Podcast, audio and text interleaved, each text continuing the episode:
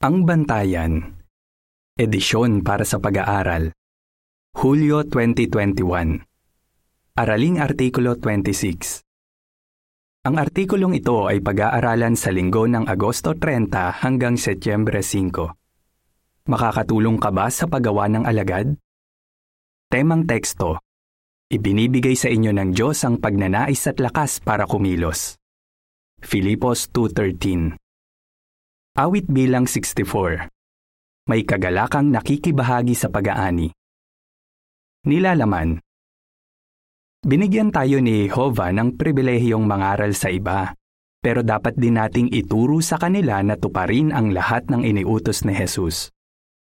Bakit gusto nating turuan ng iba? Ano ang mga hamon kapag nangangaral at nagtuturo tayo? At paano natin haharapin ang mga iyon? Sasagutin sa artikulong ito ang mga tanong na iyan. Para po uno, tanong. Ano ang ginawa ni Jehovah para sa iyo? Paano ka naging saksi ni Jehovah? Una, narinig mo ang mabuting balita. Baka mula sa magulang mo, katrabaho o kaeskwela, o baka may nagbahay-bahay sa inyo na saksi. Pagkatapos, may matyagang nag-Bible study sa iyo. Habang nag study ka, natutuhan mong mahalin si Jehovah at nalaman mong mahal ka niya.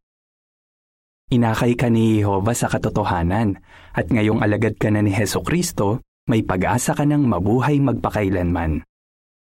Tsak na nagpapasalamat ka kay Jehovah dahil may ginamit siya para ituro sa iyo ang katotohanan at dahil tinanggap ka niya bilang lingkod niya. Para po dos, tanong. Ano ang tatalakayin sa artikulong ito? Ngayong alam na natin ang katotohanan, may pribilehyo tayong tulungan ng iba para makasama natin sa daang papunta sa buhay. Baka madali lang para sa atin ang magbahay-bahay, pero nahihirapan tayong mag-alok ng Bible study at magturo. Ganyan ba ang nararamdaman mo? Kung oo, makakatulong sa iyo ang ilang mungkahi sa artikulong ito. Tatalakayin natin kung bakit tayo tumutulong sa paggawa ng alagad. Pag-uusapan din natin kung paano natin haharapin ang mga hamon na pumipigil sa atin na magdaos ng Bible study. Pero pag-usapan muna natin kung bakit hindi lang tayo dapat maging mangangaral ng mabuting balita, kundi mga tagapagturo din. Inutusan tayo ni Jesus na mangaral at magturo. Para po tres, tanong, bakit tayo nangangaral? Noong nasa lupa si Jesus, binigyan niya ang mga tagasunod niya ng isang utos na may dalawang bahagi. Una, sinabi niya na ipangaral nila ang mabuting balita ng kaharian at ipinakita niya kung paano nila iyon gagawin. Halimbawa, itinuro ni Jesus ang dapat gawin kapag tinanggihan o tinanggap ng mga tao ang mensahe ng kaharian. Inihula rin niya kung magiging gaano kalawak ang pangangaral at sinabing ang mga tagasunod niya ay mangangaral sa lahat ng bansa. Mateo 24.14 Ano man ang reaksyon ng mga tao, dapat ipangaral ng mga alagad ang tungkol sa kaharian ng Diyos at ang gagawin nito. Para po 4, tanong. Ayon sa Mateo 28:18 hanggang 20, ano pa ang dapat nating gawin bukod sa pangangaral? Ano ang ikalawang bahagi ng utos ni Jesus? Sinabi niya sa mga tagasunod niya na ituro sa mga tao na tuparin ang lahat ng iniutos niya. Pero noong unang siglo lang ba dapat mangaral at magturo ang mga Kristiyano gaya ng sinasabi ng iba? Hindi.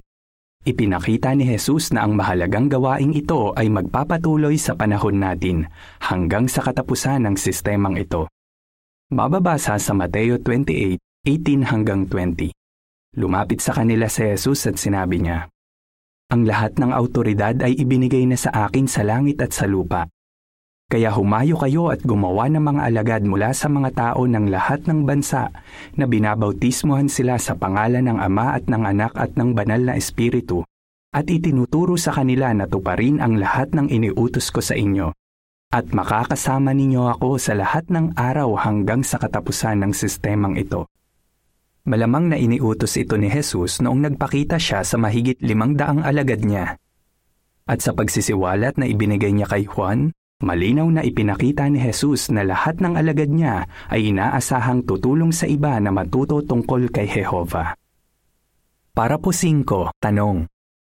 Ayon sa unang Korinto 3, 6 hanggang 9, paano ipinakita ni Pablo na magkaugnay ang pangangaral at pagtuturo? Ipinakita ni Apostol Pablo na ang paggawa ng alagad ay parang pagtatanim. Pero hindi lang tayo basta nagtatanim ng binhi Ipinaalala niya sa mga taga-Korinto.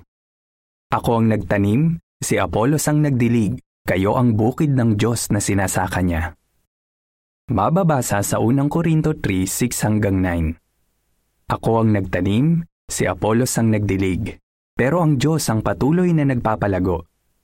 Kaya ang dapat purihin ay hindi ang nagtanim o ang nagdilig, kundi ang Diyos na nagpapalago.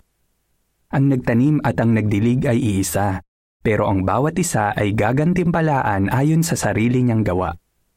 Dahil kami ay mga kamanggagawa ng Diyos. Kayo ang bukid ng Diyos na sinasaka niya, ang gusaling itinayo ng Diyos. Bilang manggagawa sa bukid ng Diyos, hindi lang tayo basta nagtatanim ng mga binhi. Dinidiligan din natin ang mga yon at regular na sinusuri kung lumalago ang mga itinanim natin. Pero alam natin na ang Diyos ang nagpapalago sa mga yon. Para po sa is, tanong.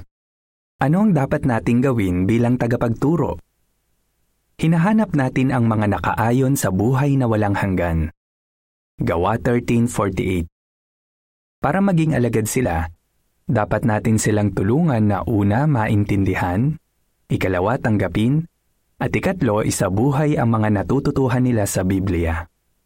Makakatulong sa Bible study ang lahat sa kongregasyon kung magpapakita sila ng pag-ibig sa Kanya at ipaparamdam na welcome siya kapag dumadalo siya sa pulong. Baka kailangan din ng tagapagturo na maging mas matyaga para matulungan ng Bible study na mabago ang mga paniniwala o kaugalian nito na matibay ang pagkakatatag. Ikalawang Korinto 10.4 Baka kailangang gabayan ng maraming buwan ang Bible study bago siya maging kwalipikadong magpabautismo pero sulit ang lahat ng pagsisikap.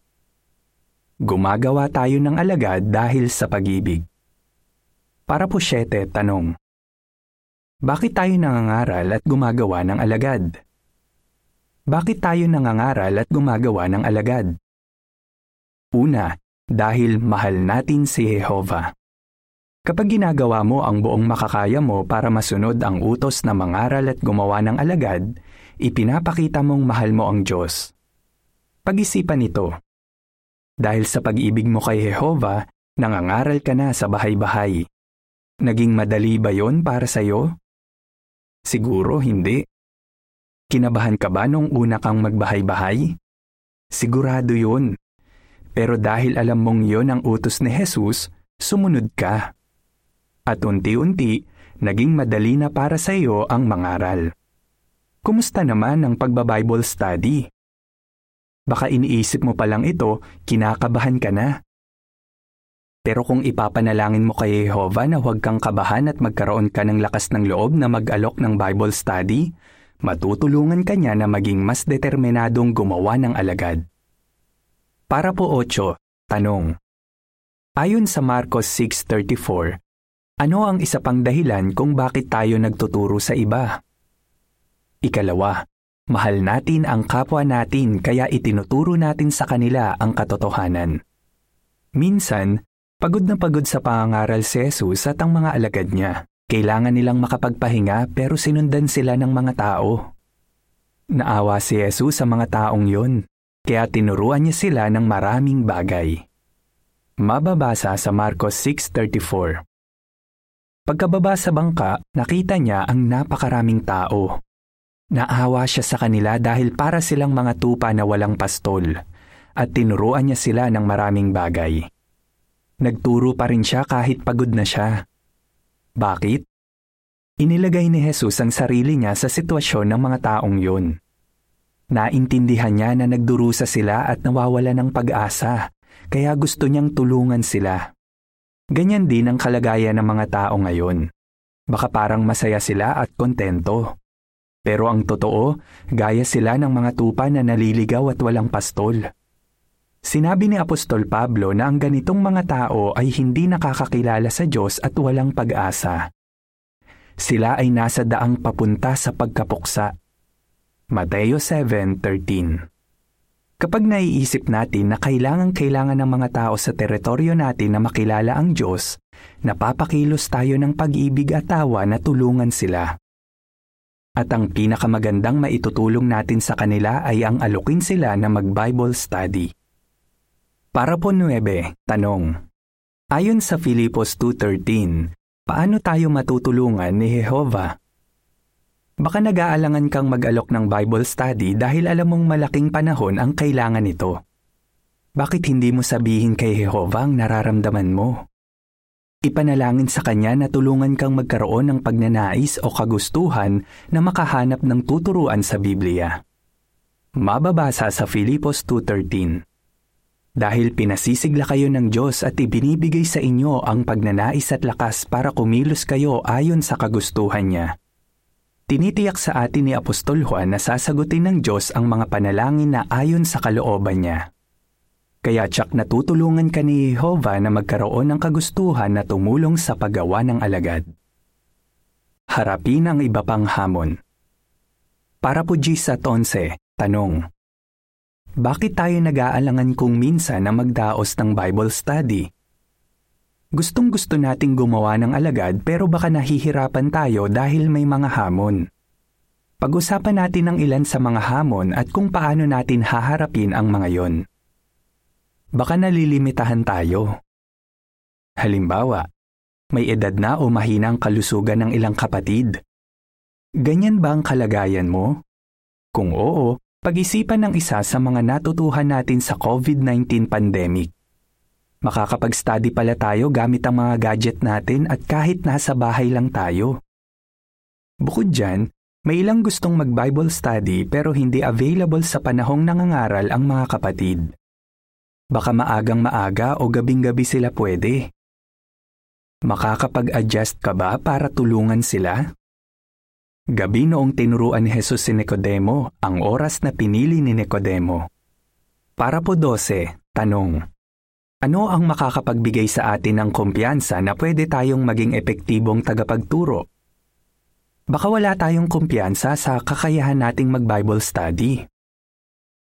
Baka iniisip natin na kulang pa ang alam natin o hindi pa tayo ganoon kahusay magturo. Kung ganyan ang iniisip mo, pag-usapan natin ang tatlong makakapagbigay sa iyo ng kumpiyansa. Una, para kay Jehovah, kwalipikado kang magturo sa iba. Ikalawa, si Jesus na binigyan ng lahat ng autoridad sa langit at sa lupa ang mismong nagutos na magturo ka. Mateo 28.18 Ikatlo, makakaasa kang tutulungan ka ng iba. Umasa si Jesus sa itinuro ng kanyang ama na sasabihin niya at pwede mo ring gawin yan. Pwede ka ring magpatulong sa tagapangasiwa ng grupo ninyo sa paglilingkod o kaya ay sa isang makaranasang pioneer o kapatid para makapagpasimula at makapagdaos ng Bible study. Makakatulong din kung sasama ka sa pagba-Bible study nila. Para po 13, tanong. Bakit kailangan nating mag-adjust? baka nahihirapan tayong mag-adjust sa mga bagong paraan at tool. Nagbago na ang paraan ng pagba-Bible study natin ngayon. Ang ginagamit na natin ay ang publikasyong Masayang Buhay magpakailanman. Ibang-iba ang paghahanda at paraan ng pagtuturo na kailangan dito. Mas kaunting para po ang binabasa at mas nakakapag-usap ang tagapagturo at ang Bible study. Mas marami ding video at electronic tool gaya ng JW Library ang ginagamit natin sa pagtuturo. Kung nahihirapan kang gamitin ang mga tool na ito, magpatulong sa iba. Madalas ayaw na nating baguhin ang nakasanayan natin. Kaya nahihirapan tayong mag-adjust sa mga pagbabago. Pero sa tulong ni Jehovah at ng iba, magiging mas madali sa iyo na mag-adjust at lalo kang gaganahang mag-study. Gaya ng sinabi ng isang pioneer, sa bagong paraang ito, nag enjoy ang Bible study at ang tagapagturo. Para po 14, tanong. Ano ang dapat nating tandaan kung walang gaanong nakikinig sa teritoryo natin? At paano tayo napapatibay ng unang Korinto 3, 6 at 7? Baka mahirap makakuha ng Bible study sa teritoryo natin. Baka hindi interesado o ayaw talagang makinig ng mga tao sa mensahe natin. Ano ang makakatulong sa atin para hindi tayo masiraan ng loob? Tandaan na pwedeng biglang magbago ang kalagayan ng mga tao at baka maisip ng mga dating hindi interesado na kailangan nila ang Diyos. May ilan na hindi tumatanggap noon nang babasahin natin ang nagba-Bible study na ngayon. Alam din natin na si Jehovah ang Panginoon ng pag-aani. Gusto niya na patuloy tayong magtanim at magdilig at siya na ang bahalang magpalago. At kahit wala tayong Bible study ngayon, nakakapagpatibay malaman na ginagantimpalaan tayo ni Jehovah dahil sa mga pagsisikap natin at hindi dahil sa mga resulta nito. Maging masaya sa paggawa ng alagad. Para po 15, tanong. Ano ang nararamdaman ni Jehovah kapag nagpa-Bible study ang isa at isinabuhay ang mga natututuhan niya? Tuwang-tuwa si Jehovah kapag tinanggap ng isa ang katotohanan at sinasabi niya ito sa iba. Siguradong napakasaya ni Jehovah habang nakikita niya ang nangyayari ngayon. Halimbawa, nitong 2020 taon ng paglilingkod, kahit na pandemic, 7,705,765 ang naidaos na Bible study at 241,994 ang nag-alay ng kanilang sarili kay Jehovah at nagpabautismo.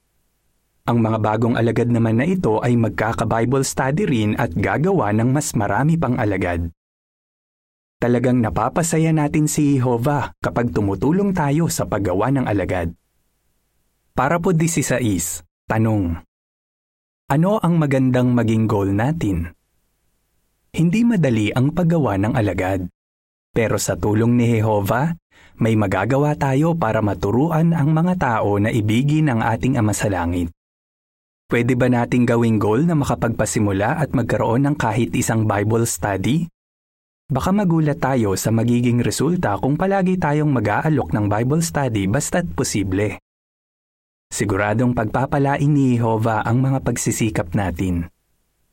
Para po 17, tanong. Ano ang mararamdaman natin kapag nagka-Bible study tayo? Napakalaking pribileyo na ipangaral at ituro ang katotohanan sa iba. Napakasaya natin kapag ginagawa natin ito. Yan ang naramdaman ni Apostol Pablo na maraming natulungan sa Tesalonika na maging alagad. Sa panahon ng presensya ng Panginoong Hesus, sino ba ang aming pag-asa o kagalakan o ipagmamalaking korona? Hindi ba kayo? Kayo ang aming kaluwalhatian at kagalakan. Unang Tesalonika 2:19 at 20. Ganyan din ang nararamdaman ng marami sa ngayon. Isa na rito si Stephanie. Marami silang natulungan ng asawa niya na magpabautismo. Sinabi niya, wala nang masasaya pa sa pagtulong sa iba na ialay ang kanilang sarili kay Jehovah. Deskripsyon ng larawan para sa parapo 15 hanggang 17. Tingnan kung paano binabago ng pagbabible study ang buhay ng isang tao.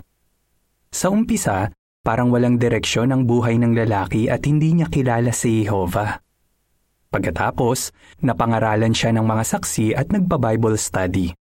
Dahil sa mga natutuhan niya, nag-alay siya at nagpabautismo. Di nagtagal, tumutulong na rin siya sa paggawa ng alagad. Nang bandang huli, masayang masaya na silang lahat sa paraiso. Ayon sa caption, tingnan kung paano nakakatulong sa isang tao ang pangangaral natin at pagtuturo. Ano ang sagot mo?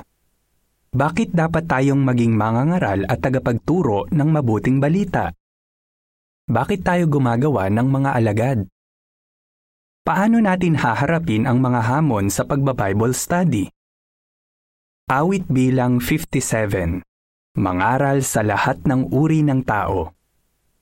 Katapusan ng artikulo.